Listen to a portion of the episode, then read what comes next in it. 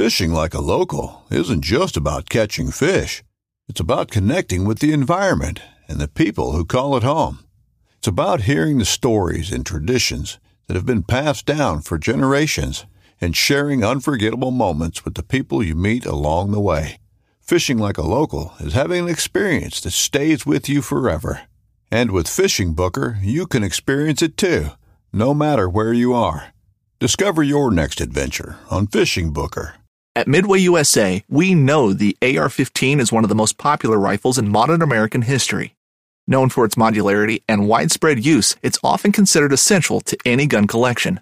The essential things you need to run an AR 15 are usually always in stock during shortages, things like magazines and 5.56 ammo. Whether you're looking to buy a new AR 15 or buy parts for your modern sporting rifle, log on and for just about everything for the outdoors, shop midwayusa.com. This upcoming concert season will be all about the boots, and Tecovas is your stop for the best in Western style. Tecovas has seasonal and limited edition offerings this spring and summer, including men's and women's boots, apparel, hats, bags, and more.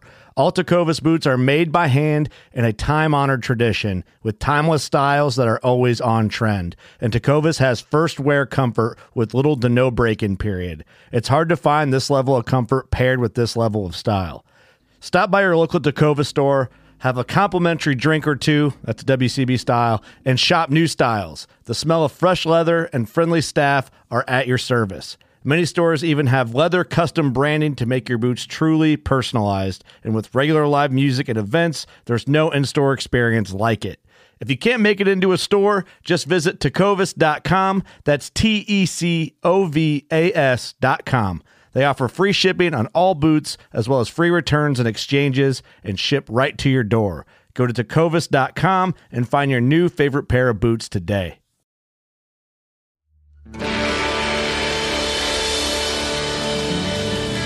From the nation's capital, this is the Fly Fishing Consultant Podcast with your host, Rob Snowhite.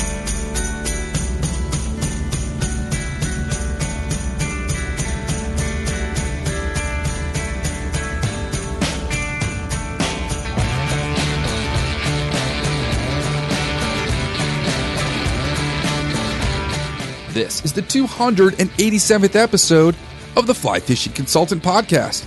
My name is Rob Snowhite. This episode is brought to you by Solo Stove A and features Mark Hopley from the Fly Fishing 97 podcast. Mark recently had me on his show as a guest, and now it's his turn to be interviewed on my show. As the borders are currently closed, we had to do the podcast over the internets via Skype.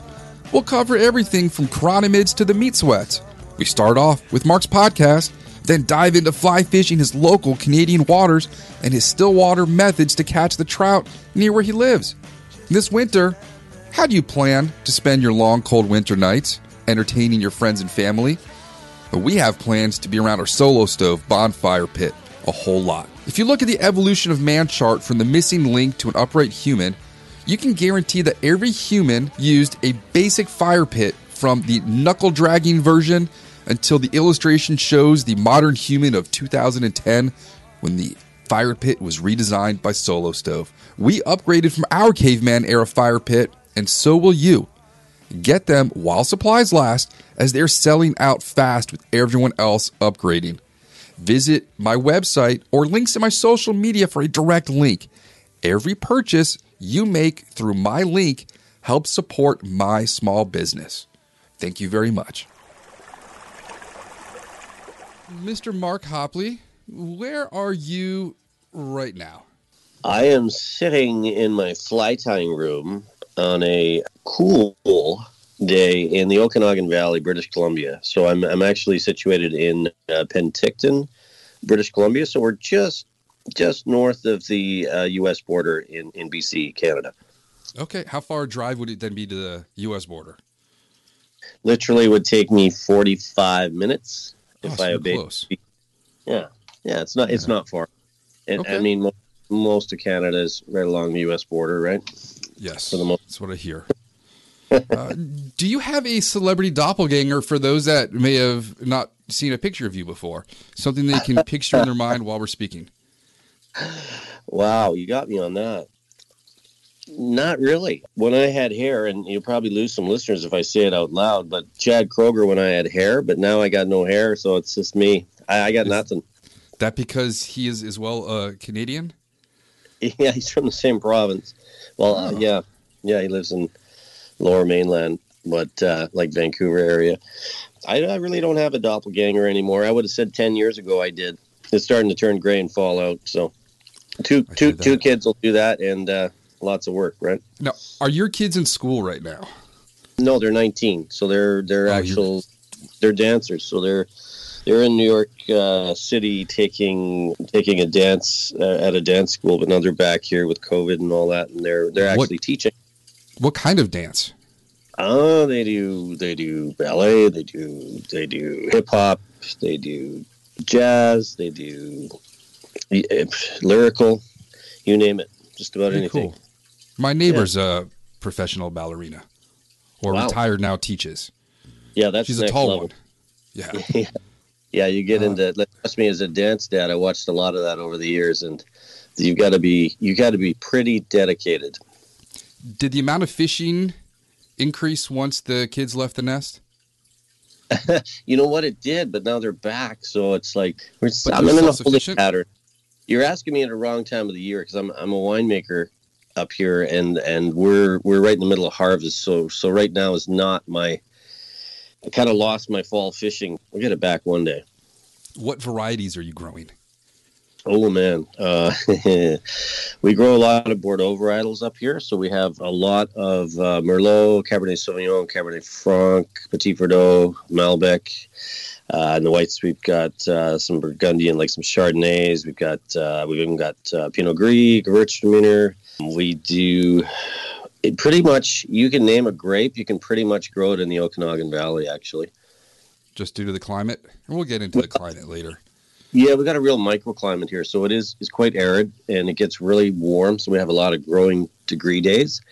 So I've been uh, winemaker at Hester Creek uh, Winery for uh, seven years now. So we're on the Golden Mile Bench, so we're just just like I said, just north of the U.S. border. So you know how Central Washington gets really dry and sagebrush, and we get that heat. So we're we're no different here. It's just um, so you get the rain shadow effect? definitely get the rain shadow effect and we also have a, a large large bodies of water at the bottom of the valley so we've got the okanagan lake which is you know a 100 mile long lake and then we've got skaha and Vaseux and Osoyoos lake which goes right through the border and we got these beautiful benches that kind of rest clay bluffs that sit above the the valley bottom so we don't get a lot of frost in the growing season so it, it's really well suited to growing uh, growing good uh, wine grapes Are your feet permanently stained purple? you kill me. No, no, we have equipment for that now. You're not doing it like I Love Lucy? well, that's that's old school. Apparently, that's coming back. That's a little bit retro, true foot stomping. But no, we uh, we have. you have to be uh, a big barrel if you have to be six feet apart. that's right. Everything's six feet apart now. That's right. It's a good thing alcohol is a very um, clean solution.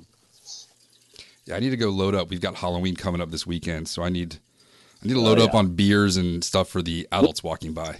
What's going to happen with Halloween? Have you put up one of these PVC chutes to the street, or what's going on there? So I have 500 brown paper lunch bags. I bought them for taking to fly fishing shows where I just tape the bag open under my vise and then I can just knock all the junk in there. So we're just going to fill those with a handful each of candy from Costco. We've already eaten half the bag. Nobody in the house will admit that they're eating the candy. It's just gone. There are no peanut M&Ms in there. There are no Reese's peanut butter cups. What's your favorite?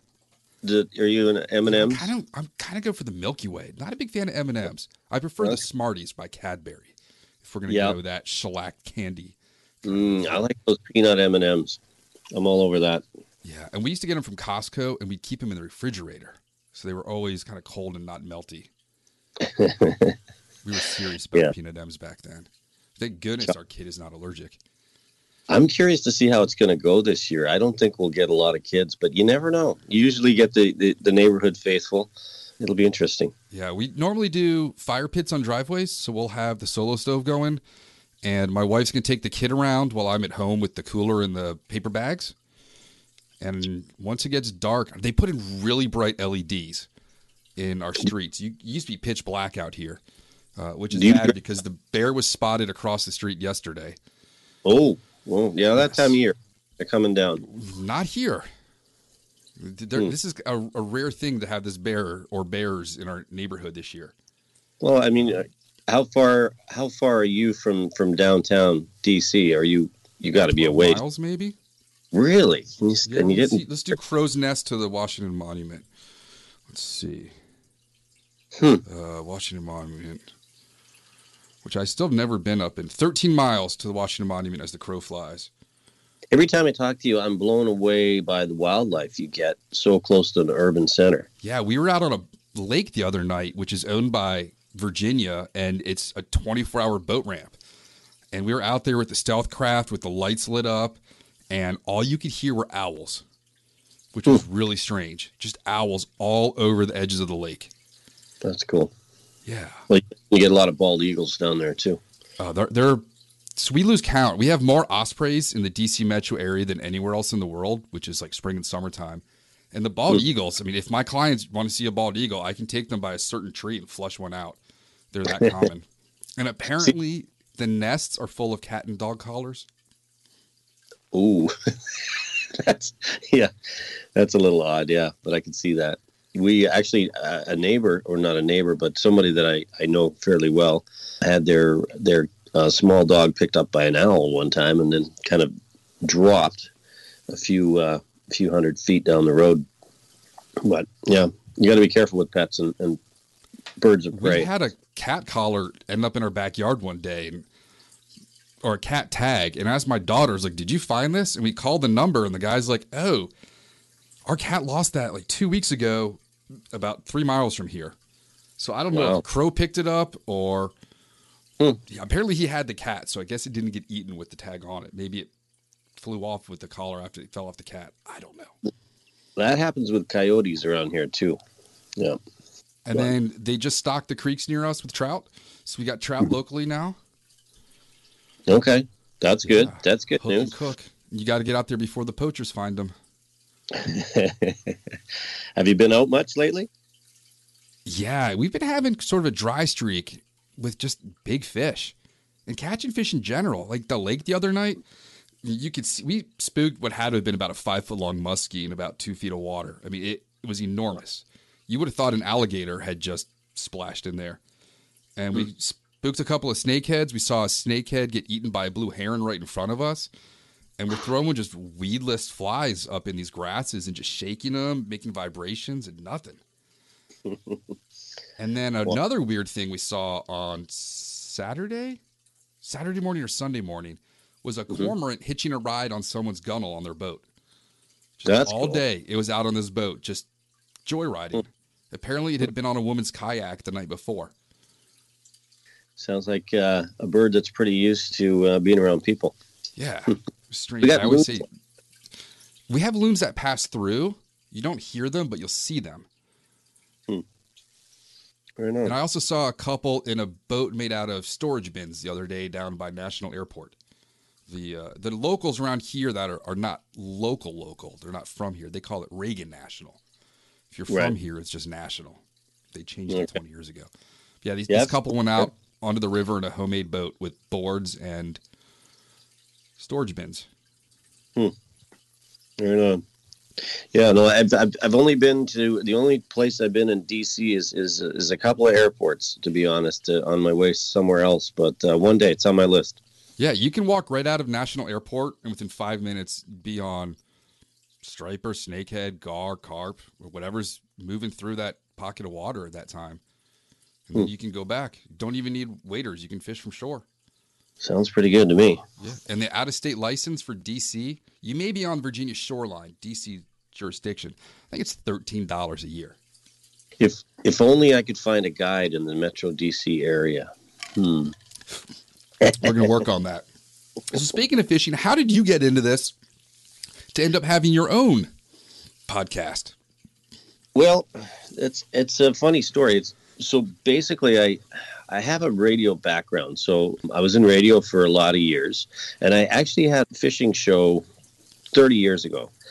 it was another career ago, and and I I used to work in a fly shop, and I've just I've always had a passion for fly fishing, and when podcasts started kind of getting a little more mainstream. I got to admit, I, I didn't listen to a lot of podcasts early on. I've probably really only been listening to podcasts for maybe six, seven years. And then I just, one day I said to my wife, I said, why, why don't we do a podcast? She, she was in radio for years too. And I thought, well, it's kind of a natural fit. I mean, it's the editing. I love the, I love doing editing. It's basically a conversation with people. You find something you're passionate about.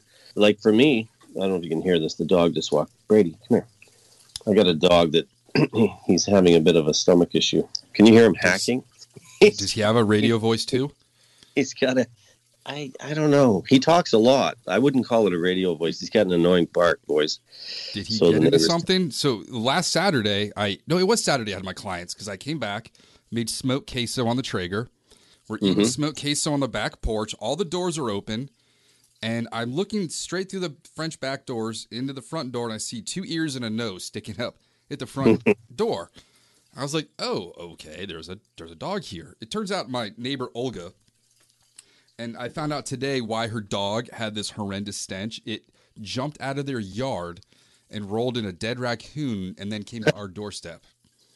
We didn't have a leash, so we used a wader belt clipped through its collar, and I'm gonna probably burn the wader belt. I I had a border collie that used to love rolling in horse manure. And, That's not a, the worst of poops, though. No, it could be worse.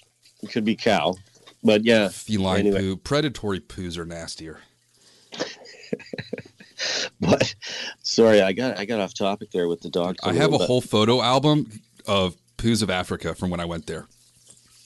Well, that's the difference good. between hy- like hyena poo looks like chalk because they eat bone whereas an mm. elephant eats grass. right. I was a biology major and I did funny slideshows of dead things and poop. I digress. Well, you know, it's it's an important skill, especially when you're out in the bush. It, it long answer to your question. Uh, radio background, passion for fly fishing. I just thought, what the heck? One day, uh, a couple two and a half years ago, let's do this, and I've been doing it ever since. And I, I, I just love I love getting people's stories, Rob. As you know, it's like for me, it's like it's not work when you just sit down, you call up somebody and just chat fly fishing or you know fishing in general. For me, it, it's a release, and it. I love talking about it. I love doing it. I love I love everything about fly fishing. It's just that escape from the everyday. I love the fly tying all winter long. It's just it's just kind of part of my DNA at this point.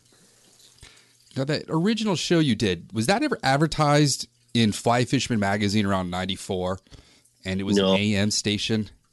No, it was an FM station. It was a country station, and it was called Spin and Fly, and it was. Uh, I can't even remember. I think it was sponsored. That was a long time ago. I, I what I used to do is I just basically would phone fishing resorts and and I'd check in to see what kind of where the bite was, and then I'd have you know we'd have a biologist on, or we'd have a um, a fisheries biologist and just chat about you know stocking programs and and and fishing in general. But that was that was a long time ago now. Part of just uh, modernized it. Yeah.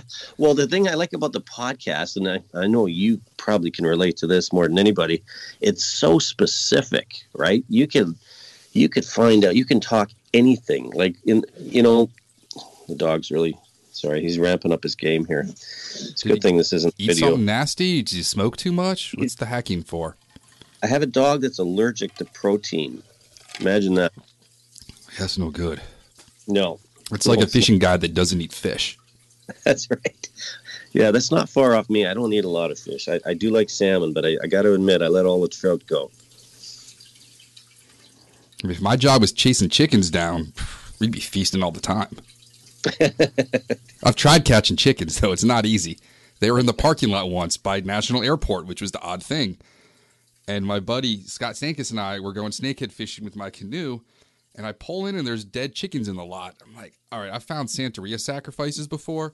This is a little out of place. And then there's five or six more solid black chickens with a red circle right behind where their ear would be, like the hang up button on Skype. That color red in that circle.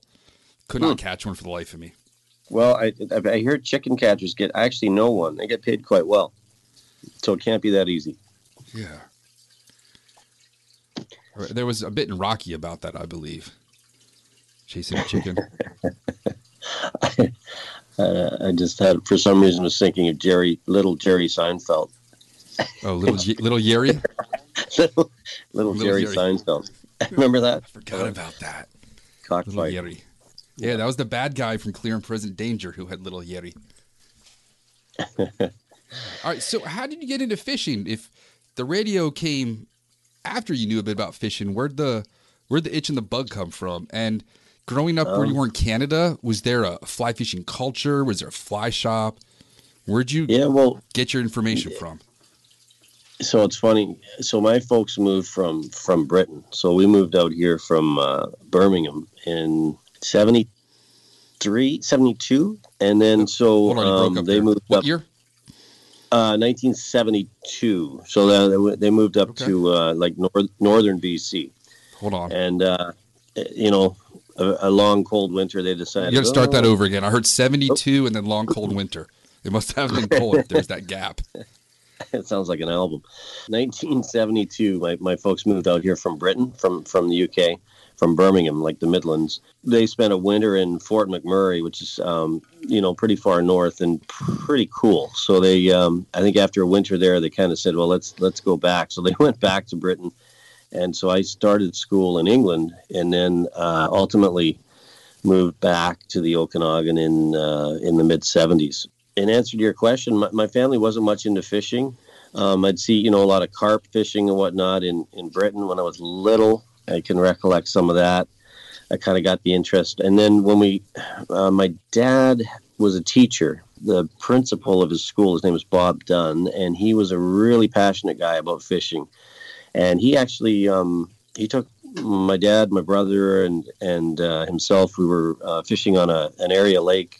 I want to say it was probably probably uh, seven, eight, maybe maybe nine years old. I can't remember now, but that's kind of when it started for me. We went to it. We just lights out on a on a small alpine lake, brook trout, rainbows all day long, and I thought this is that was the most fun I can remember having. Just kind of been chasing that ever since. How much fishing did you do as you got older? Does your wife into fishing too? Uh, Was she cool with Uh, you taking off? No, no, she's so no. My wife isn't. I mean, she's cool with me going. She's um, she's not really into it. Uh, we've tried a few times. Got her out in the old pontoon boat and uh, even the belly boats back in the day, or or the river. Um, but it's not really her thing. She encourages me to go, so that you know I'm grateful for that. I think just having that. If you're passionate about anything, your partner you got to back it up, right? So whatever that is, it just makes life better. You need that, and so for me, that's it's just a it's a release, right? So when you get super busy and you get a day off, you get out on the river or on the lake, and there's just um, you know, you just it just kind of de-stresses. You kind of gets you back to nature and, and not thinking about you know day to day day to day work, and I, I just it's a great release, and I, I just think that it's for me it's a form of therapy, and I know that sounds a little cheesy, but I talk to a lot of people that find that in tying, that find that in, in, in fly fishing in general. It's just, it's a great escape. And, uh, you know, the outdoors in general, doesn't matter what you're doing. If you're out in nature, you're probably in a good place. Yeah, I've got the afternoon off tomorrow and I want to go fishing, but we're getting another tropical depression with several inches of rain. So I don't think I'm going to have time to go out and do my own water therapy tomorrow. Yeah, it's uh, and that's the thing, right? You're at the mercy of Mother Nature. I don't know about you Yeah. though, but some of the, when it rains, sometimes that's the best fishing if if the water's up. Whether you're salmon fishing or um, the fish, they get a little less spooky for sure. We have the urban runoff here, so everything just get. I mean, there's so much asphalt and rooftops that everything just gets blown out here. It's I think the Potomac's supposed to go up about three feet by Friday. Well, So you That's got two kids? Yeah, dude, there's a lot Yep. of water coming. Two kids. So you got two Two. kids. Did you get them into fishing? And if so, were they into it or reluctant?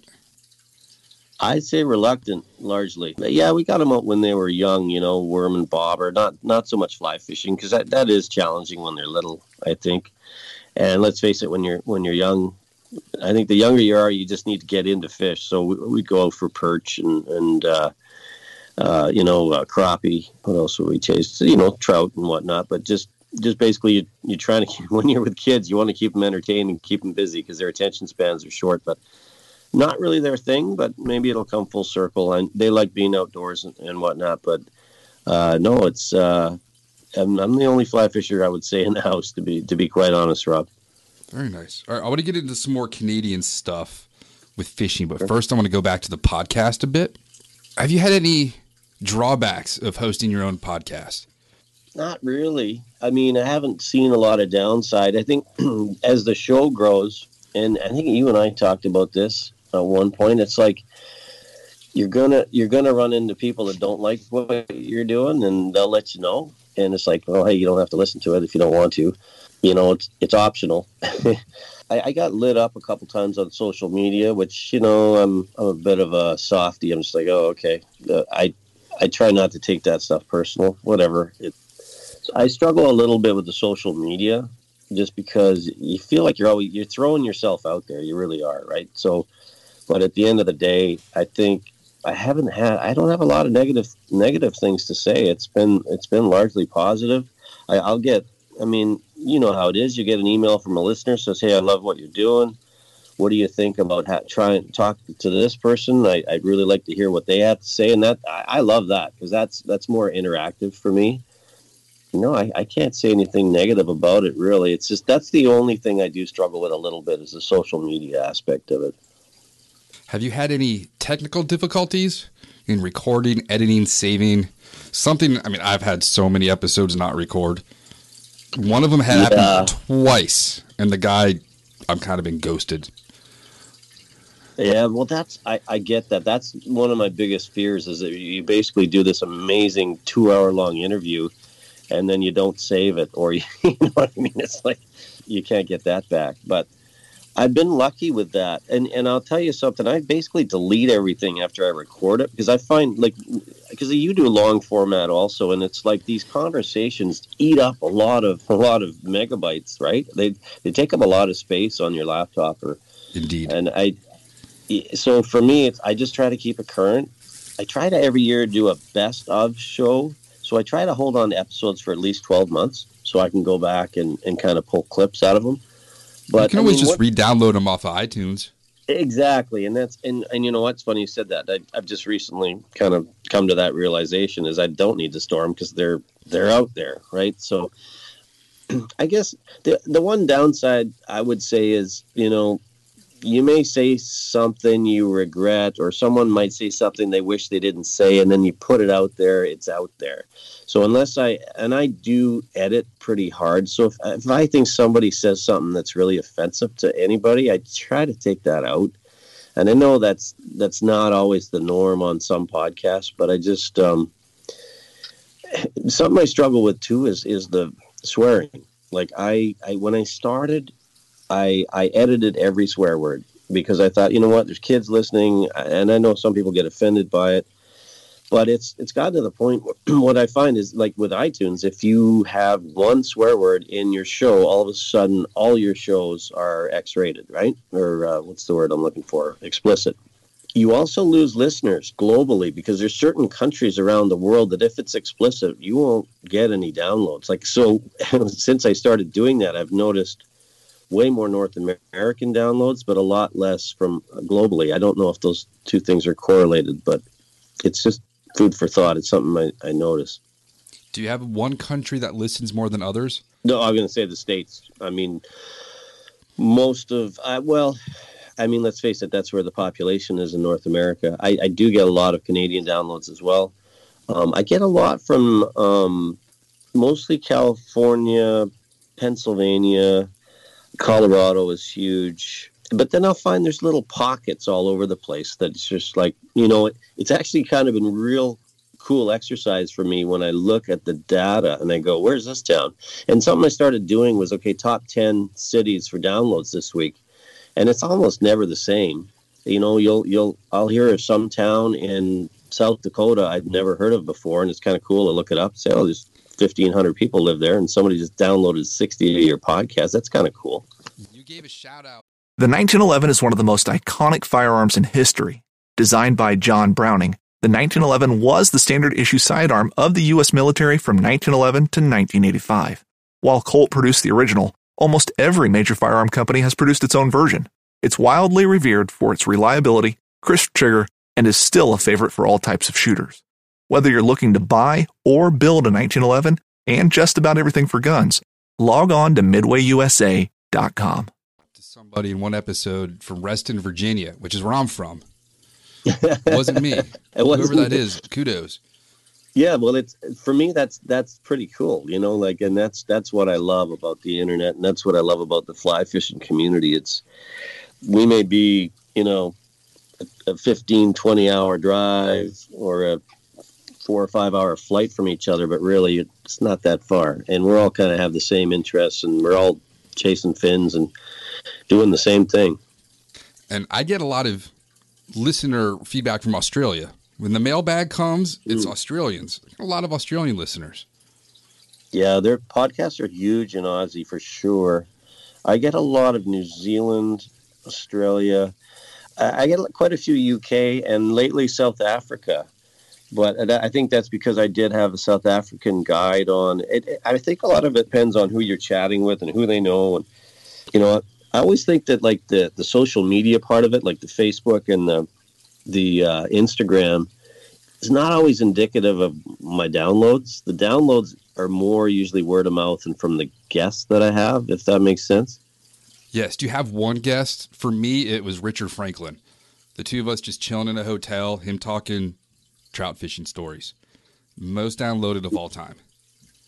Yeah, that's cool.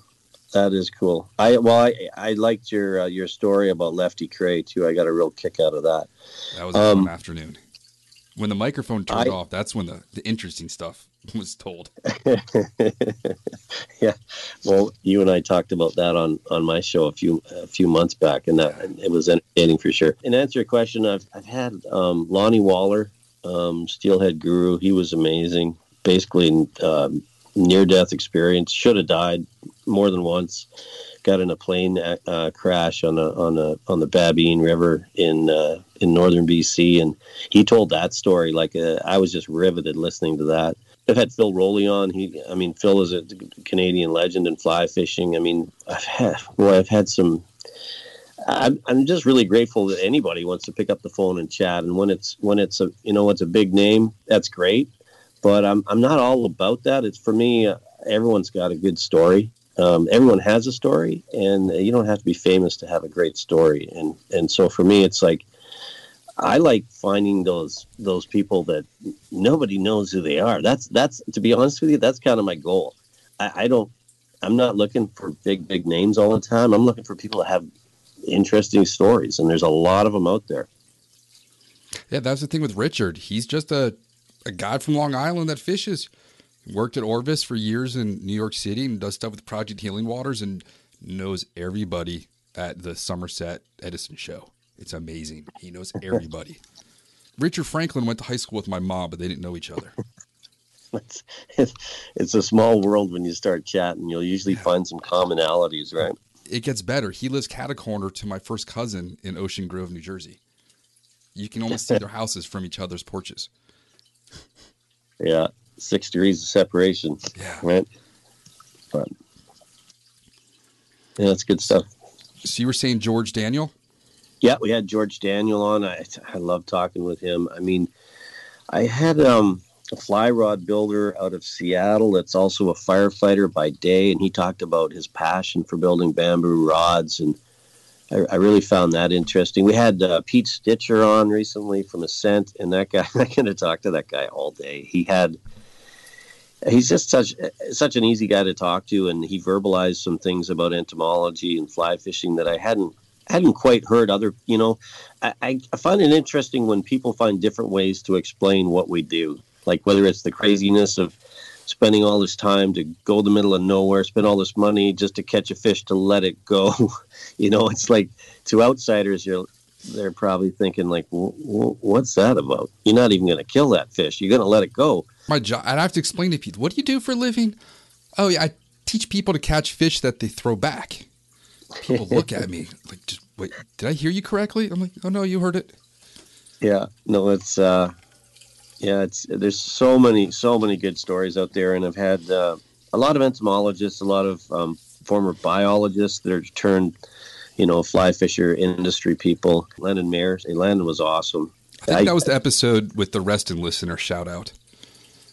Could could be. I don't. I do that. I try. I was doing that every every show, so I would have the top ten downloads. I got to get back to that because I actually got a lot of good feedback. People like to hear that. I think when, you know, if you're living in a small town in in Minnesota and you get a shout out, I think that's kind of cool. Yeah. Well, the last shout out dedication was to a guy who sent me a nasty gram about uh, wanting to preserve Alaska. And today, I- of course, they're I allowed listen- to go and, and cut trees down in the Tongass. The salmon forest rule of uh, roadless has been negated. I listened to that to your your latest show. I listened to that one this morning on the way to work. Actually, Yeah, Matt's a great dude. You got to see him in person, though. He's got very distinctive eyes that look right at you when you're talking. Very interesting to talk to him in person. yeah, yeah. There, I I find that with a lot of people that spend a lot of time in the outdoors, they can kind of you can see it in their face, right? Same with guides. There's a lot of guides. That, I mean, you spend that much time in the outdoors and the wind and the, you know, you see a few things, and you, I always think you can kind of see that in people's eyes. It sounds cheesy, but I think it's true. You know who I had? I had we had um sporting diversity road tour on recently. So we had uh, basically it was a gentleman from Spoke Hollow Outfitters and uh, Davin Topel, who's a distiller out of Austin, Texas, and they basically took us on a road trip, and that was really cool because that's something you used to do a lot. I, I really enjoyed your show when you're on the road and you're reporting in from these. Well, obviously, these shows aren't happening right now, but uh, you know, you'd be talking about the people you ran into and the food you ate and the beer you had too much of, and I, I I really enjoyed that. I, I love the uh, kind of natural kind of flow of your show, and it's uh, it's actually influenced what I'm doing quite a bit. Thank you. I'm trying to get a steelhead trip lined up, car camping. I just don't know when or where it's going to be Yeah, you know what? because I don't have my my wife can't watch my kid while she's at school. That's what I'm Right. stuck here doing. So, I, Well- maybe Christmas vacation. I don't know. You'll find you'll find your windows, right? It's like anything. it it ebbs and flows. Like you take for granted sometimes when you're out there all the time and let's face it, we all get times in our lives when we get busy with with day jobs and kids and family and stuff, but I actually found that th- this this past little um, you know, this last 10 month stretch with everything that's been going on, it's more important in my mind now than ever to get out get out in those open spaces like for a lot of reasons it's uh it's just good for the psyche and it's you know it's it's healthy because you're not you're not sitting on a subway or uh you know it's it's good stuff I really enjoy that I can drive to spots. What normally would take an hour and 15 minutes now to get to a fishing location with clients at 5 p.m. takes me about 15 to 20 minutes wow because so many people, you can't, I mean, the whole, this whole area is built around working in offices for the government, either as an employee or a contractor. And no Mm-hmm. one's going to work. So the roads are empty. It's amazing. well that's something that's happened up here i noticed is is house prices have gone up uh, in a lot of places because people have realized that they can do their job from home like a lot of office jobs if you've got a laptop and you know uh, you can scan documents you can work pretty much anywhere so you don't necessarily have to live in the city and i think that's opening up a lot of a lot of places for people right now However, loophole federal employees that live here get an extra stipend for cost of living. And Mm. if they leave the area to telecommute, they will no longer receive that pay. Interesting Yes. So there's almost an incentive for people to be here. right Yes. so are you going to be glad when this election's over Yeah, I want to not have to watch the news for a while and just get back to a, a, hopefully a normal sense of humanity and what is right and wrong with social mores and common sense. I watched your debate the other night. I had to shut it off. No offense. I was like, okay, I'm done. It was almost like there was an imper- Donald Trump impersonator playing Donald Trump with the hand gestures. I, I just, I had to look. I just, yeah, I don't know. I'm like, okay, is this, is this going to solve anything? No. I thought Joe Anybody- Biden was going to fall asleep standing up. Yeah, I'm not, I'm not a very political guy at all. I just, I just find it interesting to see what people are saying. And There was an article about four weeks ago about people in Bangladesh that feel bad for Americans. Well, I think you know what politicians are politicians. It doesn't matter where you live, but uh, yeah, I try not to go down that road too often. that's actually Yeah, you get that's some- one some thing on the grams. show when when people get political. I just uh, and it, and that is hard because let's face it, a lot of these conservationalist uh, movements, or whether it's Pebble Mine or it's any of these big big topics, you can't help but get involved in politics. So. Um, if we look at the resource first and try to put the politics aside, it would be ideal, but it's not that easy. Right. All right. Let's do some Canadian stuff now. Oh, Tell me about Canadian Thanksgiving. well, we just had it early October. It's usually like the just after the first weekend in October. It's actually probably my favorite holiday. I mean, Is it like hours where you just eat a bunch of food and fall asleep and then wake up and eat leftovers? hundred percent. It's all about it's all about the turkey. It's all about the harvest. It's all about the pumpkin pie. Yeah, it's just uh, just about being grateful for uh, for for what you have. And yeah, no, it's it's definitely my, my favorite one of my favorite holidays for sure. It's uh, although it's right smack in the middle of harvest for us, so it's um, that's a challenge sometimes. But uh, we usually make it happen. So. Um, and in fact, I know a lot of winemakers that uh, celebrate American Thanksgiving strictly because it, it, it happens after the vintage. So, you know, by the time you guys have yours, what is it? It's like November 26th, somewhere in that range. Yep. End, end Yeah. of thir- last Thursday or something. Yeah. And you know what? I, I love it because I, I, I'm a big NFL guy. So I usually get to watch the Detroit Lions lose. That's my neighbor Jimbo. That's his team. I know I actually like Detroit, but they don't they don't seem to win a lot of games lately. But I uh, I always do like watching football on Thanksgiving. And this is the first year my family's not getting together since I want to say 50 1958, 56 in the DC area. Wow. And we would do them sometimes at my cousin's restaurant. He would shut down his main Italian restaurant and host us all as a big potluck there. He had to sell off all his restaurants. You got a big family? We have, yeah, with the cousins now and everyone's kids. It's, Yeah. I think the last one had 70 people. And then Wow. my cousin's wife, her family started showing up, and we're like, "W- this is just chaos now. So we're just going to do a Friendsgiving with our quarantine here. I'm definitely doing the turkey, Yeah. making mashed potatoes, and I'm making uh, sweet potato gratin. You ever do that turducken? I've had a pie caken, but I've never had the turducken. What the heck is a pie cake? My cousins brought it from Manhattan. It's a pie with a cake around it. oh, okay. You know what I thought you were going to say? You take a pike, like a like a muskie. That'd be more like Yeah, gefilte but fish for Passover. Maybe I should Yeah, make a gefilte fish with a matzo ball around it. Okay, give that a whirl. All right. What are some misconceptions Americans may have about Canadian fishing?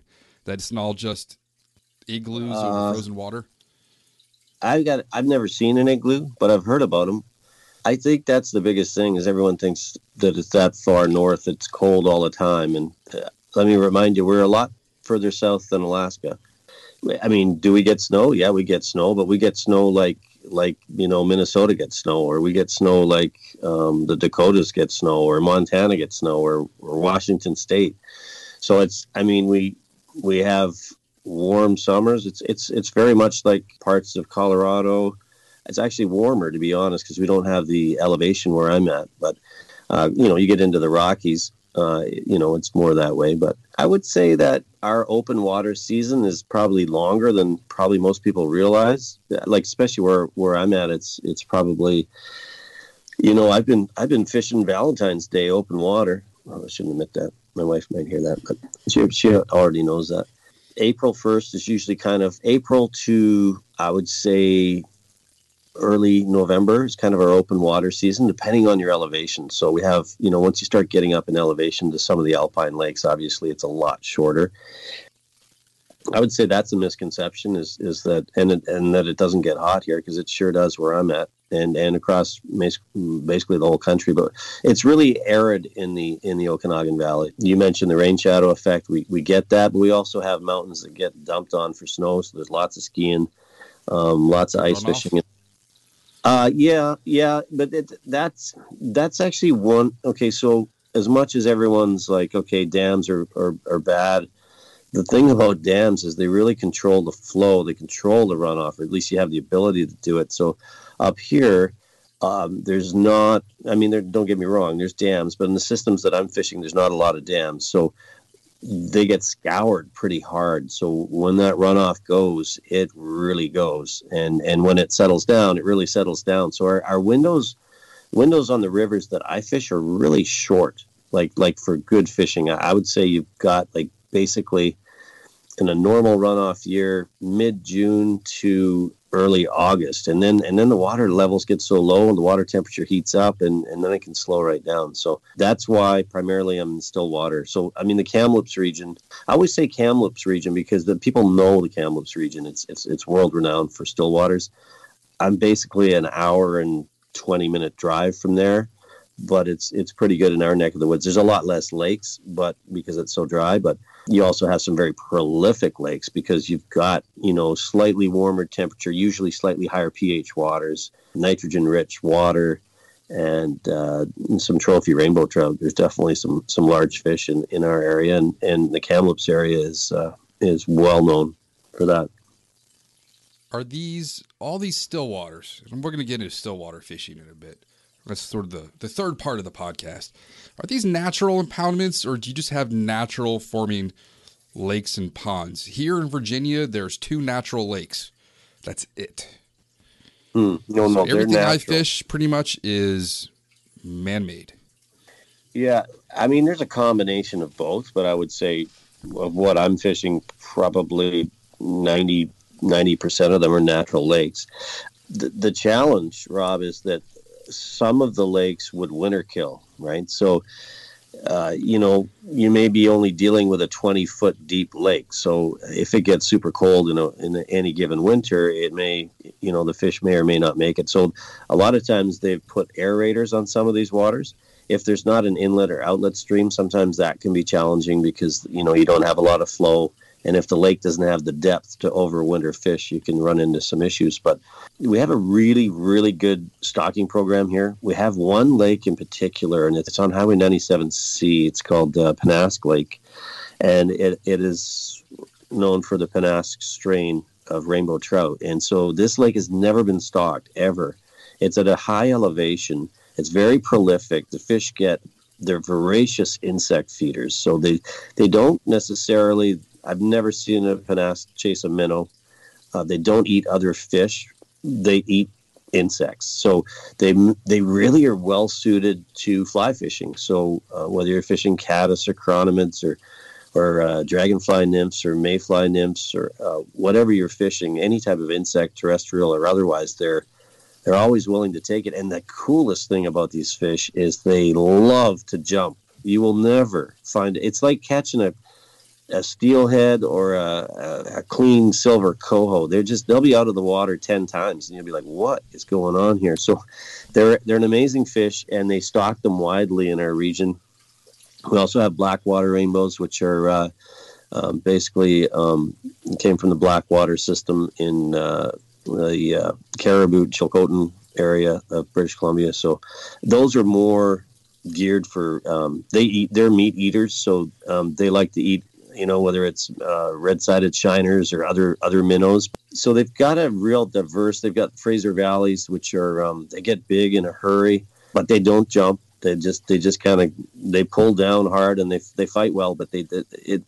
When you hook a fish here, a lot of times you can tell what you have by the way it's fighting. If it's jumping in the air, you probably know what it is. If it's pulling straight down and not not leaving the water, you probably know what it is. So they do a great a great job stocking the lakes here because most of them wouldn't hold fish to be quite honest. I mean a lot of them would but a, a, lot of them wouldn't because they just they wouldn't winter without help. And and say a, a lake winter kills they may go back in and stock it with fraser valleys because they will grow quickly or they you know that they there's a lot of research behind what they do.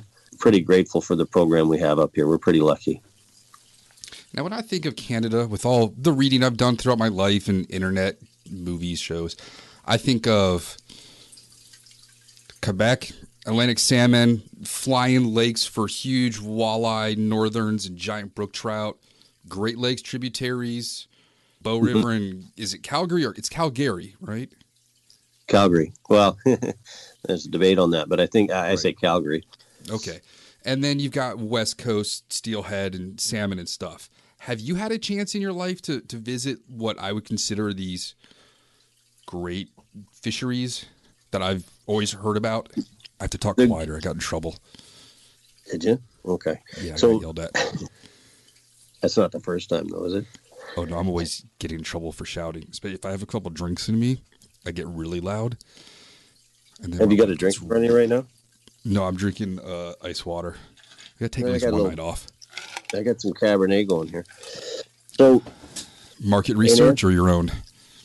uh, actually, it's it's our own, but I'm researching it. Nice. So where were we? Uh, I you got to realize. I mean, Canada, like like the states, is a huge landmass. I mean, I've never I've been to Montreal once. I've never spent any time fishing in Quebec. I so I'm a Western guy. So basically, British Columbia would be like living in say say Seattle or or say Portland. I mean, doesn't mean you necessarily know the waters of Maine, if that makes sense. So Indeed. uh, I I fish um, the, the probably the f- most famous waters that I fish would be the Thompson River.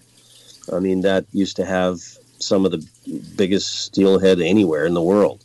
Unfortunately, their their numbers are in decline. I don't think you can even fish it now. You can fish it for resident rainbows at certain times of the year, but we used to go over there and not not that we had a lot of success because there wasn't uh, the numbers. I kind of I'm a little too young to to know those days when it was amazing, but just giant monsters out of that system, which which they come up the Fraser and then up the up the Thompson River, and and they still do. I actually got somebody coming on this week to talk about that run. But big, big fish. Um, in answer to your question, I, I fish still waters, so I'm fishing, you know, really well-known still waters in the interior BC. But the Bow River, I haven't fished. I fished. Uh, I guess I fished the Elk River. That would probably be one of the most famous rivers I've spent time on. Love that river. Flows kind of through the kind of the foothills of the Rockies, um, just kind of through Fernie, British Columbia, and towards the Alberta border.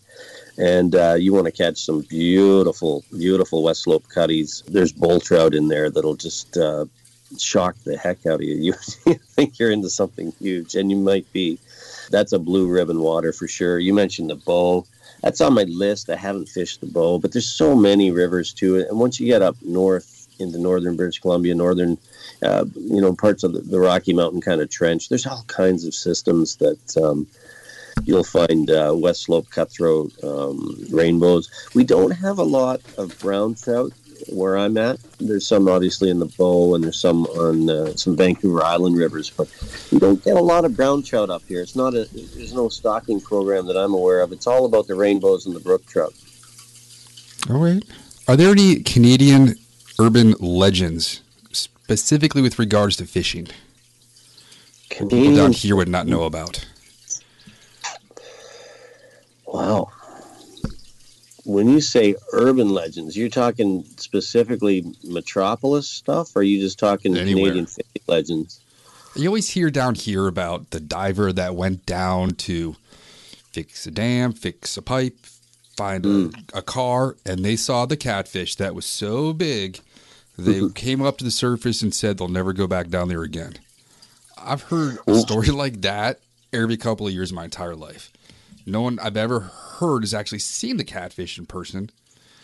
Yeah, well, That's I have urban a similar story. I, I've talked to somebody that there's a big floating bridge and that separates uh, Kelowna from from kind of uh, the South Okanagan. There's a, a, um, a floating bridge there, and I talked to somebody that knew somebody that was a diver when they built the first bridge, and they said that they turned around and saw the biggest sturgeon they'd ever seen, and it scared the heck out of them. But nobody, to my knowledge, has ever caught a sturgeon in that lake. I mean, eh, if you go back before the days of dams, the Okanagan Lake system flows into the Okanagan River, which flows into Columbia River, which you know obviously enters the ocean. So is it possible? Sure, it's possible. There's there's sturgeon, there's sturgeon in the Columbia. Why wouldn't there be? You know what I mean? It, they could have come up that system years and years ago, but you hear about I hear about that every once in a while.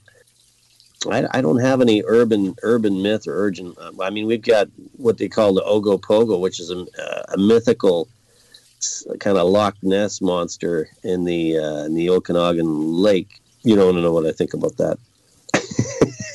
it depends on how much Merlot you've had. yes. Exactly. And then you start seeing one. Are there any well, famous? I was going to say you get lots of weird wave action there. Um, there are some really big fish in that lake. It's a long, deep lake, but um, just the way the wind hits it, you get all these kind of weird waves that'll pop up from you know, you see some interesting wave patterns out there, and you could take some pretty cool pics. But uh, it's a beautiful lake full of beaches, some some large rainbow trout, which are which are kind of hard to catch, but they're there. Are there any famous hatches up in your area?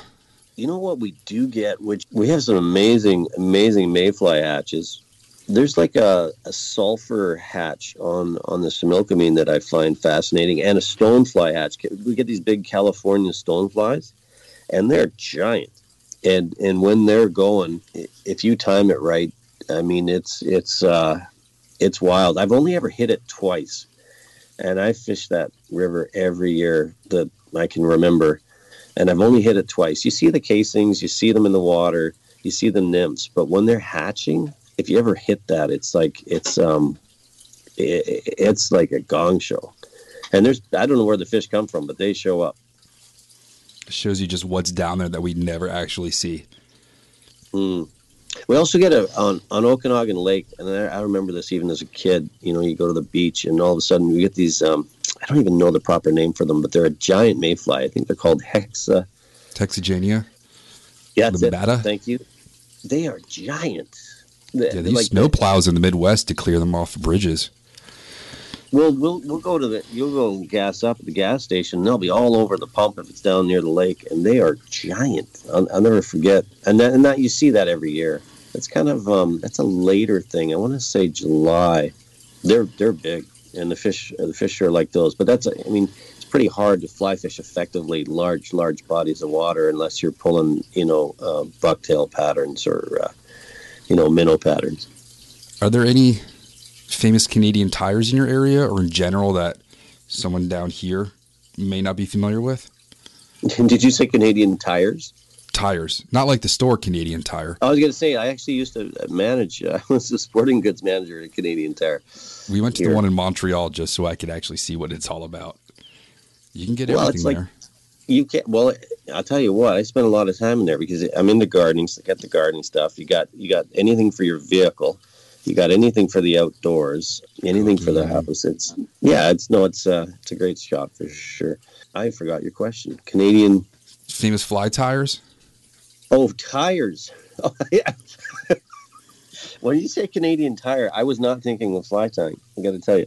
Thought about that, but I don't there, hear the word Canadian what? tire very often. There's reference to the store.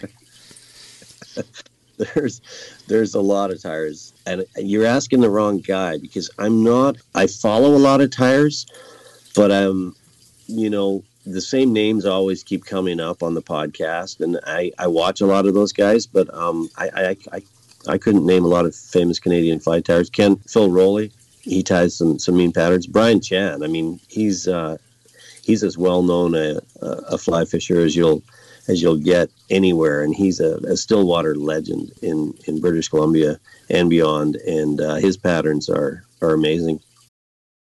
It's only a kick, a jump, a block. It's only a serve. It's only a tackle, a run.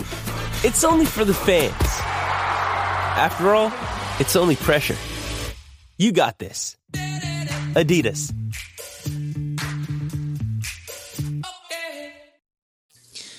What about authors and writers? Are there any specific people that you would pick a book up of? Mm. You'd have well, no idea about them down here. Roderick Haig Brown. He still never read his stuff. Yeah, it's amazing. very um, very inspirational and and and more of a right like obviously passionate about the outdoors and uh, it's a lot of Vancouver Island kind of uh, steelhead and um, salmon rivers, but very inspirational stuff. Uh, Brian Chan has has has some great books, but I would say Roderick Haig Brown would would be one. Would there be fly fishing pioneers that would not be in the fly tyer or or author category? Personalities like famous teachers, someone like like Joe Humphreys down here, Mm. or George Daniel. I mean, we're so influenced by by you guys that it's it's it's the same names, right? I mean, it really is. I'm at a bit of a loss for that, and I'm, I So got to tell you, I, I I should know more than I do about that. But it's um, the history of it. That's not kind of my my wheelhouse. So you send all your funny people here, and then we send all of our fly fishing information north. yeah, something like that. Yeah. Except well, I mean, just I always- someone assaulted Rick Moranis recently. really. Yeah, he got sucker punched in New York City. I, you talk about famous, I mean, fly tyer. I always think of Lee Wulff. Um, I think of uh, who do I think of? Um, Jack Dennis. Yeah, it's. Uh, I mean, it, it comes down to. I'm. If you went to say Atlantic Canada and you asked the same question, you'd have some really well-known tyers of, um, you know, Atlantic salmon flies that I'm I'm not familiar with. So um, it's a big question, but um, from where I'm at, it's it's the Brian Chans, the Phil Rowleys.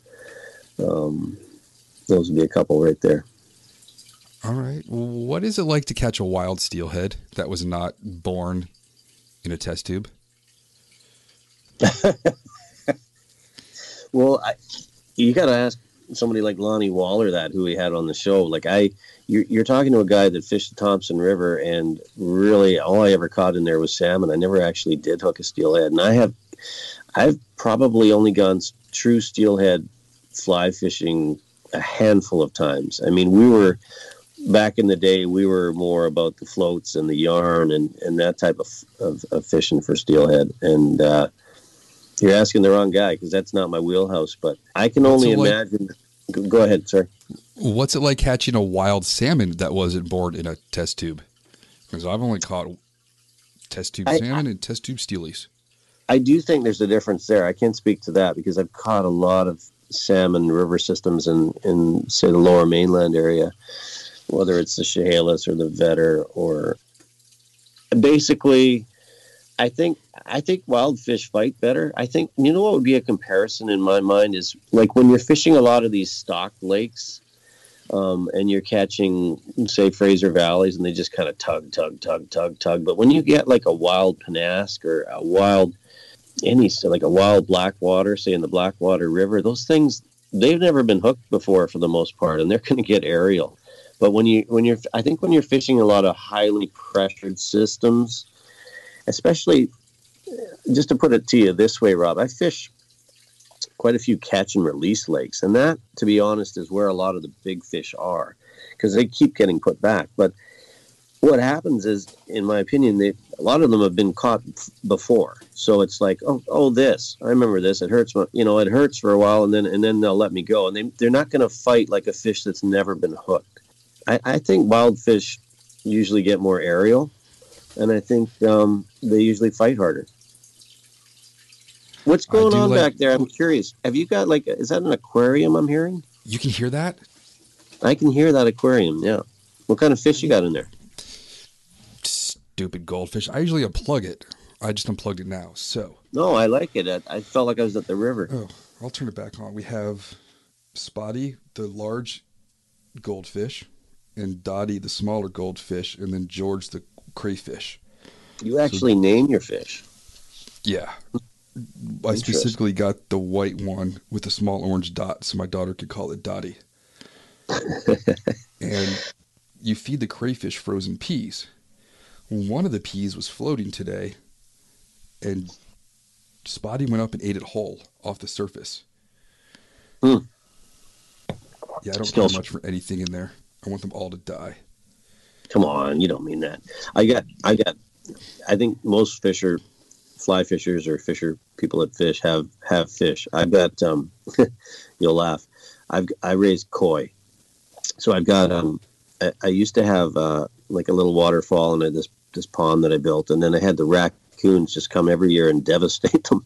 So I finally got smart, and I I have this greenhouse. So I dug out the bottom of the greenhouse about four and a half feet down, so it doesn't really freeze, even in the coldest winter. They pretty much grow year round. So they um, got five of them in there, but You want they're these getting two? pretty. They're getting pretty big. Uh, no, I'm good. I got uh, I got all the So- guppies and uh, My wife can't. She can't be home with us during the day, so she rents a room at uh, our neighbor's house, Fred, and he gave us three dozen guppies, and by morning they were gone. The goldfish ate them all, really. And the crayfish ate his wife, Martha. Uh, he's eaten a couple of guppies. He eats all the snails, so we can't have anything in there. It's just like sterile. There's just the crayfish cuts every plant to pieces. I ripped off one of his front claws. It hasn't grown back yet, just to kind of prevent it from destroying everything.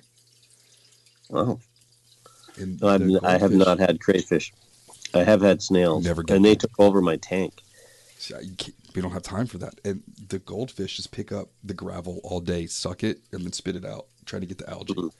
So you just hear this like gravelly sound. Oh, I hate them. But do you not find it relaxing? Like I absolutely love having fish in the house. Like it's just for me, I find it really relaxing. Before the crayfish, we had wild scuds, uh, a couple cress bugs, uh, some leeches, wild like it was a wild aquarium, stuff locally, snails. Having scuds in your aquarium is awesome. They're so entertaining, but these things Yeah. eat everything. We need to just cook them. Have a fish and crayfish fry. It's pretty cool when you can look at like you just talked about uh, like scuds. Like you when you can actually see up close how they act. I think that really helps your fishing. those legs just move nonstop. But they are so fast in the water. Mayflies too. Uh, mayflies, stoneflies, how just slow they move in the tank. But if you pick them up, how fast they swim. I mean, honestly, yeah. if you want to mimic a mayfly, just a three quarter inch piece of olive marabou on a hook moving through the water looks exactly the same. But we tie Yeah. flashback, soft tackle, pheasant tails. It's funny you said that. That's uh, a pattern that we use for mayflies. Is we use uh, it's a ginger marabou, like a tan color, and just a small little bead at the front. But basically, all you're looking at is a tiny hook with marabou that kind of moves back and forth naturally in the water with a bead head, and it's deadly. Should try it on these two and hook them and get rid of them. so when you're going to go do a day of stillwater fishing, what are you mm-hmm. packing? What's your gear? You mentioned belly boats earlier. What's your what's your hardware? How do you dress? so I kind of we graduate. I mean, belly boats. I'm going back 30 years. We were fishing out of belly boats, and then and then the pontoon boats came along, and I've got a Dave Scadden. Um, Got, I've got a Scadden in the garage, but I've been using the Watermaster more. yeah, I, well, I had a watermaster too, or sorry, water skeeter. I had a water skeeter, a pontoon boat, which I like. I've also got like an aluminum 14 and a half foot wide bow boat that we use on slightly bigger water. I, so I'm funny when it comes to fly rods. I'm not overly fussy. I will tell you that for the waters that we're on, a 10 foot five weight is kind of the, the meal ticket. Uh, longer rods are better because we're throwing a lot of times indicators for chironomid, like with chironomid patterns or midge patterns, trying to um, kind of get in that you know 12 to 15 foot zone underneath a, a strike indicator. I have a an Orvis Helios 3, which I love.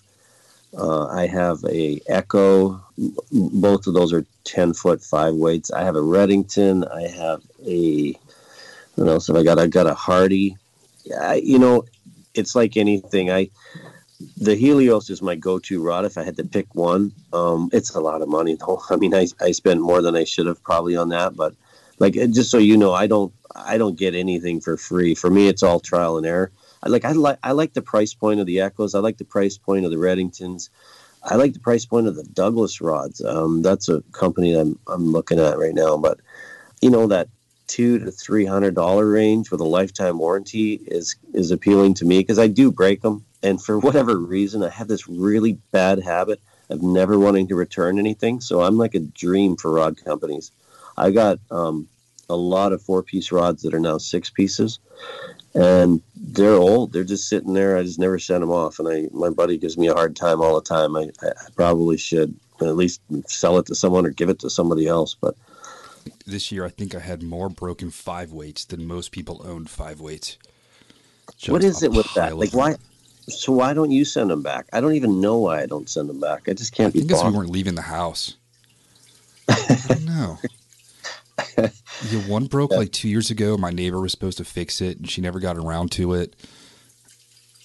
Hmm. I, I just ordered a bunch of like random tips off eBay and just fitted a whole bunch of rods and found the ones they fit on and just epoxied them on.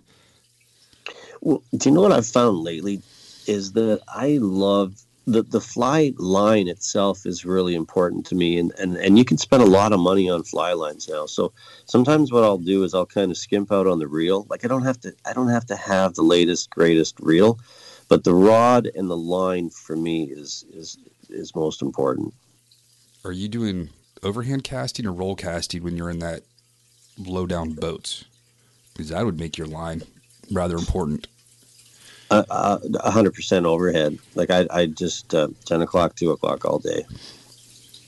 That's why I like the Helios too, because it is super light and getting that little extra leverage. We get some pretty good wind gusts around here too, so there's a lot of there's a lot of kite surfing and wind wind wind surfers in in some of the waters that we're near, and it's like. Um, if you're out early in the morning or later in the day, you can sometimes kind of um, miss those those wind gusts. But I would call it the two o'clock wind. At two o'clock, it's always windy, and that's when you really want a longer rod. Like you don't want to be trying to throw an eight and a half foot rod in in a in a big still water system. It'd be like fishing Pyramid Lake, right? Like, um, I mean, I've never fished it, but I I know that I probably wouldn't be going there with an eight foot rod. I think Pyramid's opening up soon. Yeah, It's been closed for seven or eight months because of Hmm. COVID. right. Now, Yeah. the chironomid fly, Mhm. there are a thousand different chironomid flies. Is it just because Right. you can get super creative with them?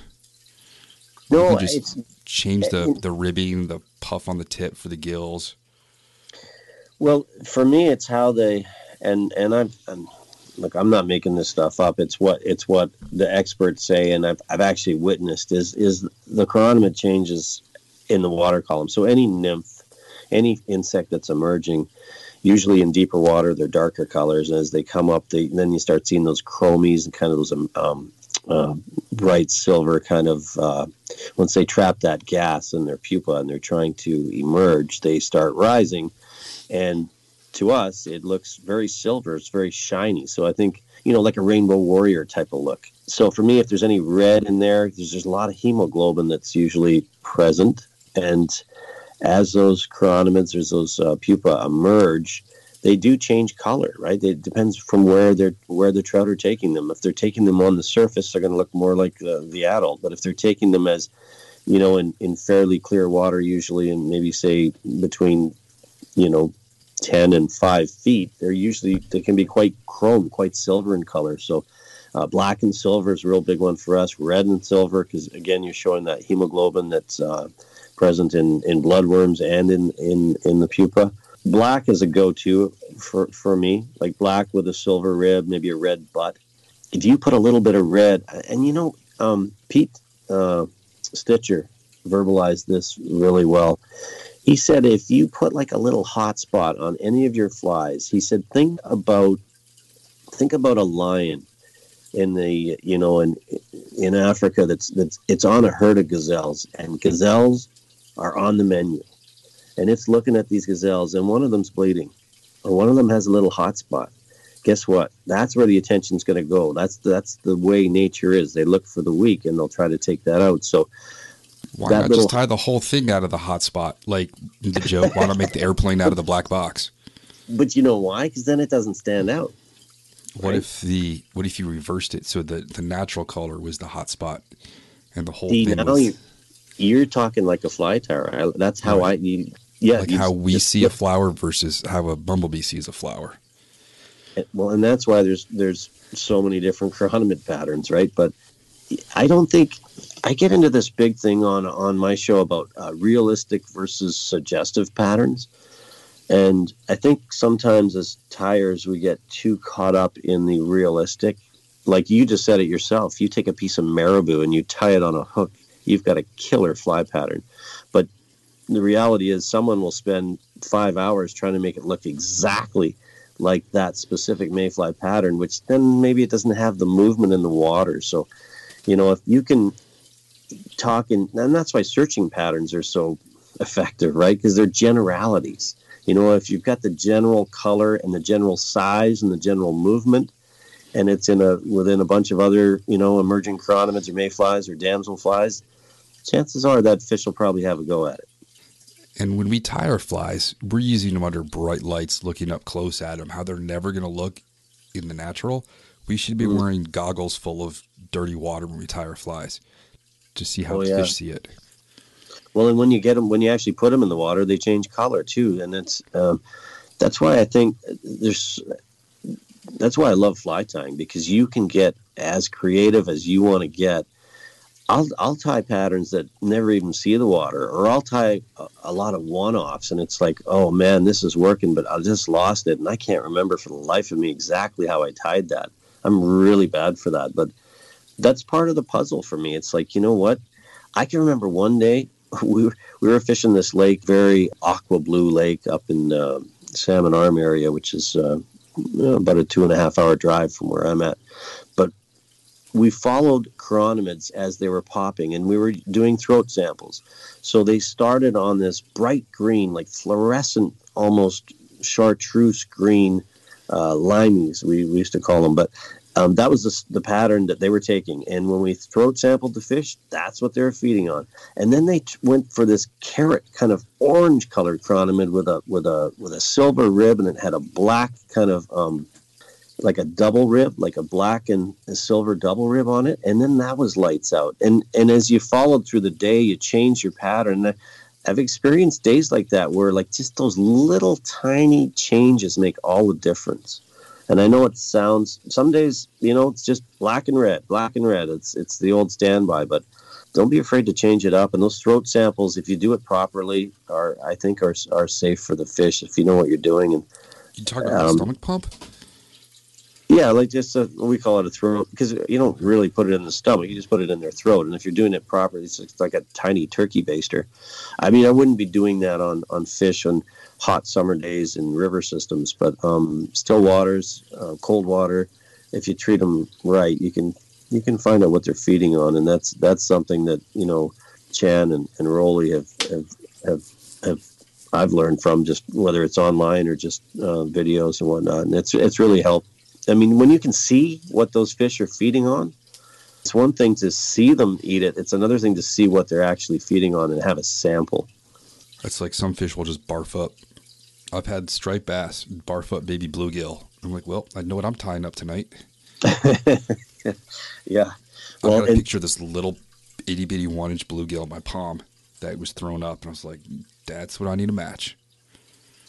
I keep going back to this Pete Stitcher interview, but he, he, he said, look at the spider webs. So when you're on the side of the river, you're getting in your boat or whatever, look at what is fresh in that web because that's what's coming off the water. I thought that was a good tip. Yep. Yeah, always on the bridges too. Mm. That's I had right. another guy say, look, look what's on the front of your car or your Not anymore. There's no more bugs out. I mean, I was telling Art recently that I drove three road trips this summer and barely had to clean my windshield once. We just don't have the bugs like we used to in the summer. There's no hopper stuck to the grill. Yeah, well, it, yeah, up here there is. Um, I mean, I honestly, my grill gets covered, especially in you know in the summer, right? I mean, you're talking July and August. Lots of butterflies That's- anymore. Really? There are no more butterflies. To see a monarch is super weird. Hmm. Maybe one See, I a don't. Where I'm at, we don't get monarchs. So, and I don't know if this is true or not, but somebody told me that basically west of the Rockies, you don't see a lot of them. Oh, there's a whole big book written about them migrating from Canada through, I want to say California or Seattle. Okay. purple book. And it's a We'll monarch. it. I've Yeah. never seen a butterfly. We have ones called painted ladies, and we have uh, viceroys, and we have um, morning cloaks, tiger swallowtails. We have all kinds of butterflies. But I have actually never seen a, um, a mon- I'm not saying they don't happen, but I've never seen one here. Now, when you are doing some stillwater fishing, you mentioned there aren't a whole lot of browns. What else might you catch? And what would you consider like a trashy bycatch that you didn't want to catch? A sucker. Uh, and honestly, I've, I've, I haven't caught a lot of those over the years, but they're a natural bottom feeder in some of the river systems. I actually, a lot of people feel that way when they catch carp, but I, I, I enjoy carp. I think they're a lot of fun. Cannot find good carp fishing around me. Nor- northern pike minnow, that would be the one that, that people are like, oh, just, you know, they're uh, basically they're not a game fish, although they, they fight pretty well for, for the first few seconds, but then they give it up and they, they tend to feed pretty voraciously on other fish. So, you know, they're hard on kokanee populations. They're hard on salmon fry. They're hard on, on any any minnows. So that would be one that I uh, I would leave. All right, anything Canada that I forgot to ask? Canada fishing. Well, it's just it's such a diverse. You're talking about a very large area, so I mean, what we fish for here, most of Canada, like the further north you go, you're not going to see largemouth bass, right? You'll see smallmouth bass because they can handle the cooler water, and you'll see like where I'm at, there's no pike, there's no muskie. Those are a cooler water fish. So further south you go, you're going to see more more bass, more perch further north you go, you're going to see more grayling. Um, you can get into Arctic char, which I've had some some folks on the show talk about some of the Arctic char fishing in northern Canada, which sounds amazing. Uh, brook trout, which love cold water. You know, grayling, which I mentioned, which I, that's on my list. I mean, there's no grayling where I'm at; it's too warm. But it's it's no different than than you know the the difference between fishing Alaska and fishing Florida. I mean, it's it's pretty darn different, right? So when you go down to you know say southern Vancouver Island, uh, there's people out there that are are catching all types of salmon, but they're catching mackerel and they might be catching tuna.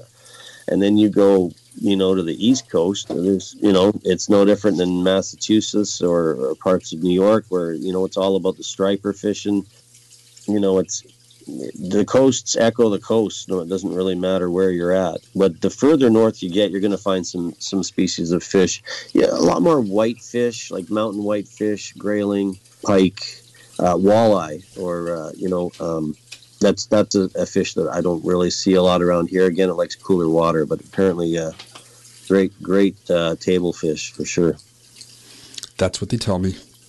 Mm-hmm. Pickerel, Right. the other word. Some guys call them pickerel.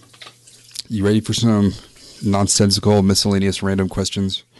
I love I love nonsensical stuff. Excellent. All about Right, that. uh, when was the last time you personally came down with a case of the meat sweats? I got to tell you exactly when it was.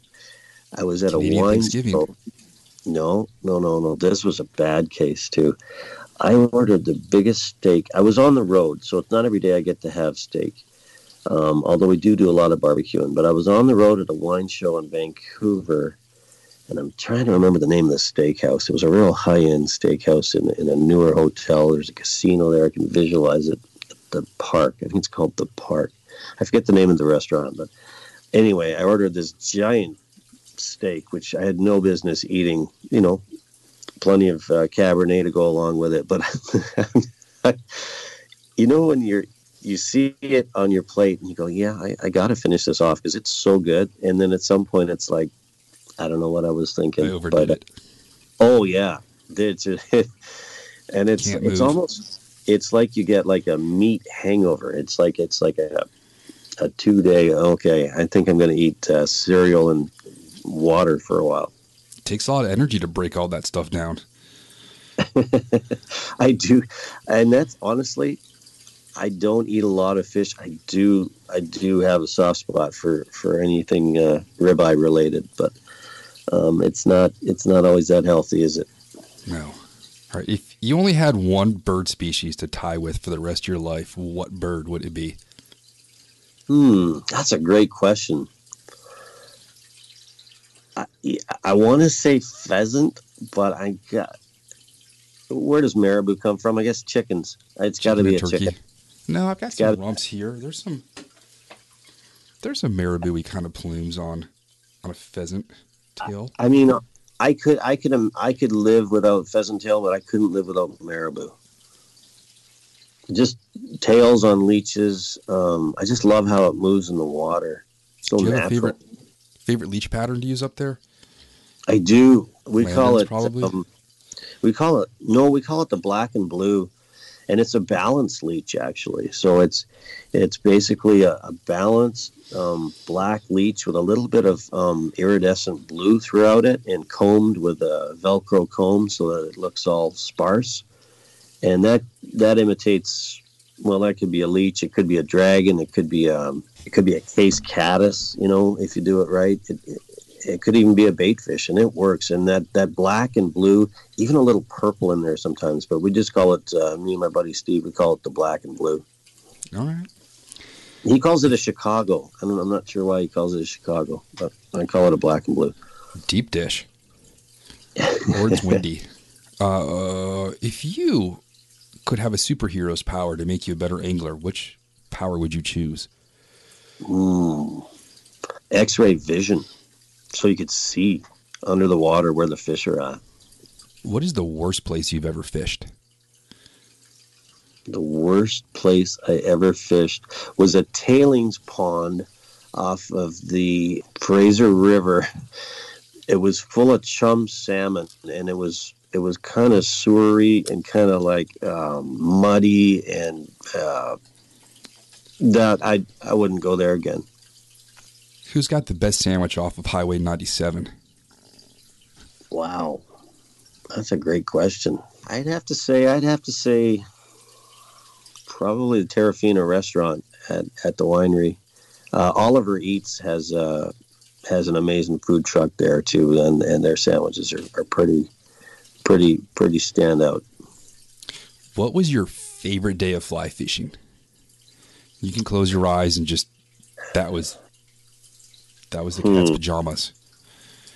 That's a tough one to pick one, but I'm going to tell you, it was under a full moon on a local lake, on a catch and release lake. It was like a Valentine's Um, Day?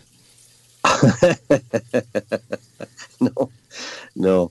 Um, it was a hundred degree day, but at night it cooled off to you know, like say the high seventies. So your t-shirts under a full moon, the lake is lit up. We're fishing two and a half inch long gompus darner dragonfly patterns, and just um, getting spooled. Just that all the time in the dark. You don't know what's coming up. You can barely see the fish.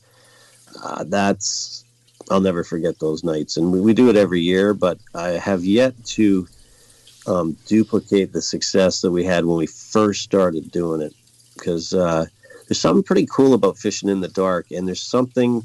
The big guys come out when there's no ospreys or bald eagles around, and and uh, fishing in the dark is uh, is pretty cool. What is your home fly shop? Well, funny story. Actually, where I'm at, there's not really a fly shop. There's a hunting shop that sells some flies, but it's not really a fly shop. Uh, best fly shop locally uh, is in Kelowna, and it's called Trout Waters, and uh, it's it's a great shop. They're they've got everything in there. Uh, Nick and Savas. I well, most of the stuff on my wall is from that shop. I mean, you know, I do buy some stuff online, but um, I, I'm old school in that I just I love going into a shop and, and seeing the patterns and seeing the materials. Um, I haven't fully embraced the online thing yet, but um, there's something special about going into a fly shop. And I think also growing up working in one, it kind of it's just a comfortable place for me, and I could spend way too long and way too much money in in any fly shop.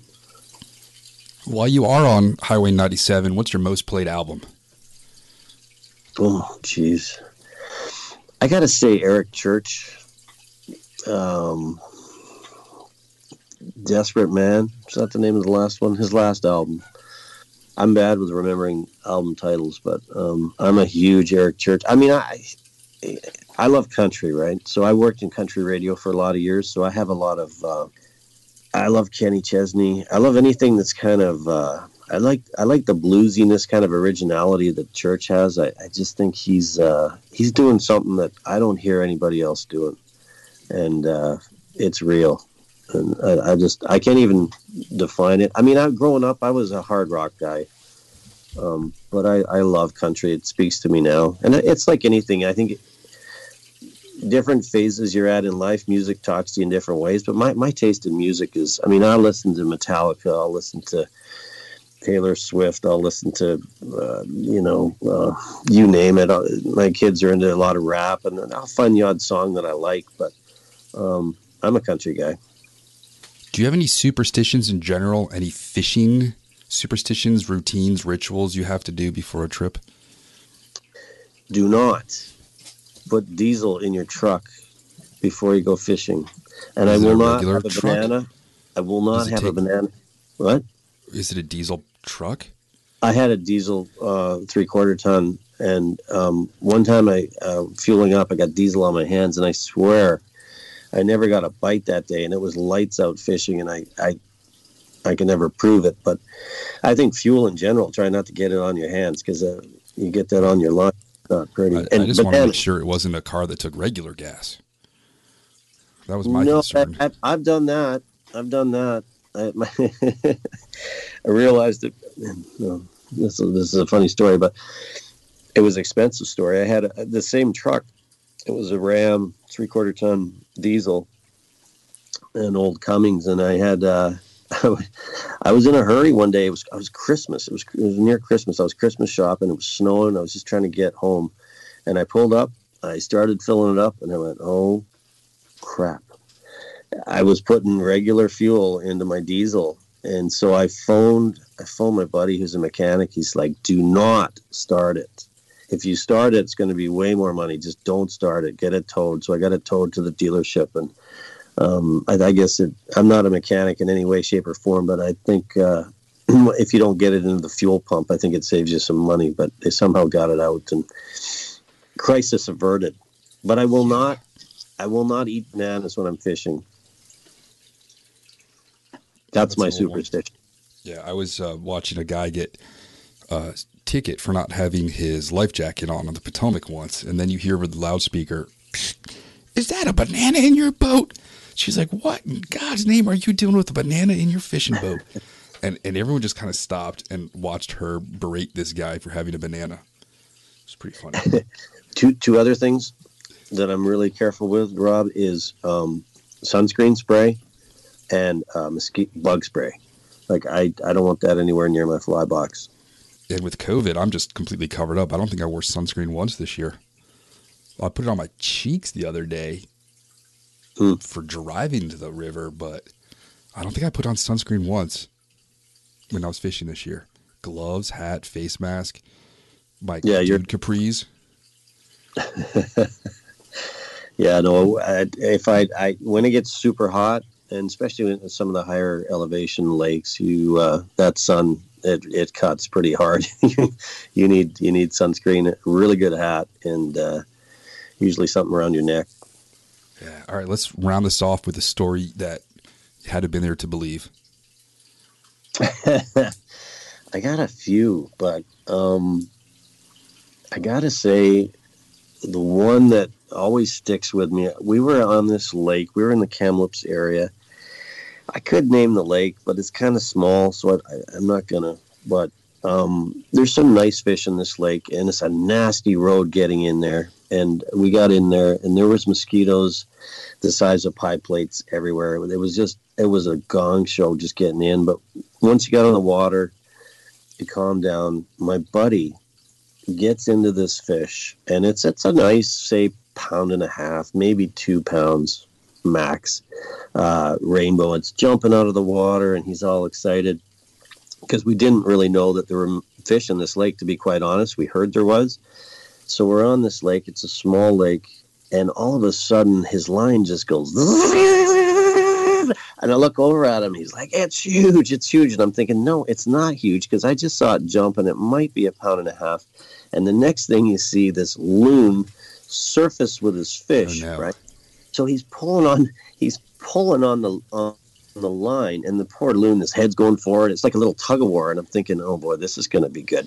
Then from out of nowhere, this osprey dives on the loon and it's trying to take the fish from the loon and um, we were laughing so hard because my buddy he, he didn't know what to do. He's trying to get the line out of the uh, he's trying to get the hook back out of the fish so the loon can have the fish and then the osprey's bomb. It was just like a i wish i had a camera then. It was like kind of before cell phones were you know well they didn't have cameras you know what i mean? You had your cell phone but you couldn't be taking any pictures with it. And uh, I just never forget it. We were laughing so hard at this, and, and eventually, the uh, the loon won out. The osprey gave up, and uh, he lost the fish. And he got he got a nice straight hook back as a reward. But I'll never forget that. It was just like I had you had to see it to believe it. That's pretty crazy. Ugh. Where can listeners of my podcast that haven't listened to your podcast yet find you to listen and your social media and anything else? Yeah, well, thanks for asking. I, I appreciate it, and thanks for having me on. It's been a blast. Um, just Fly Fishing ninety seven podcast. So basically, on Instagram, Fly Fishing ninety seven podcast. You can link to the show through the bio. I mean, like you, it's it's everywhere. It's on uh, it's on I'm through SoundCloud, but you can find it on iTunes, Spotify, Stitcher, Google Podcasts. You'll find it anywhere you find uh, your favorite podcasts. All right. Mr. Mark, thank you for joining us tonight. Rob, it's, it's been a pleasure. I really appreciate it, and, and we'll have to catch up again in the in the near future. Right on, dude. I'll drive out there. Or we'll meet halfway, like in uh, Wyoming. Bring the meat sweats. Yes. Thank you for joining us for the Fly Fishing Consultant Podcast. For more information or to contact Rob, please go to www.robsnowhite.com.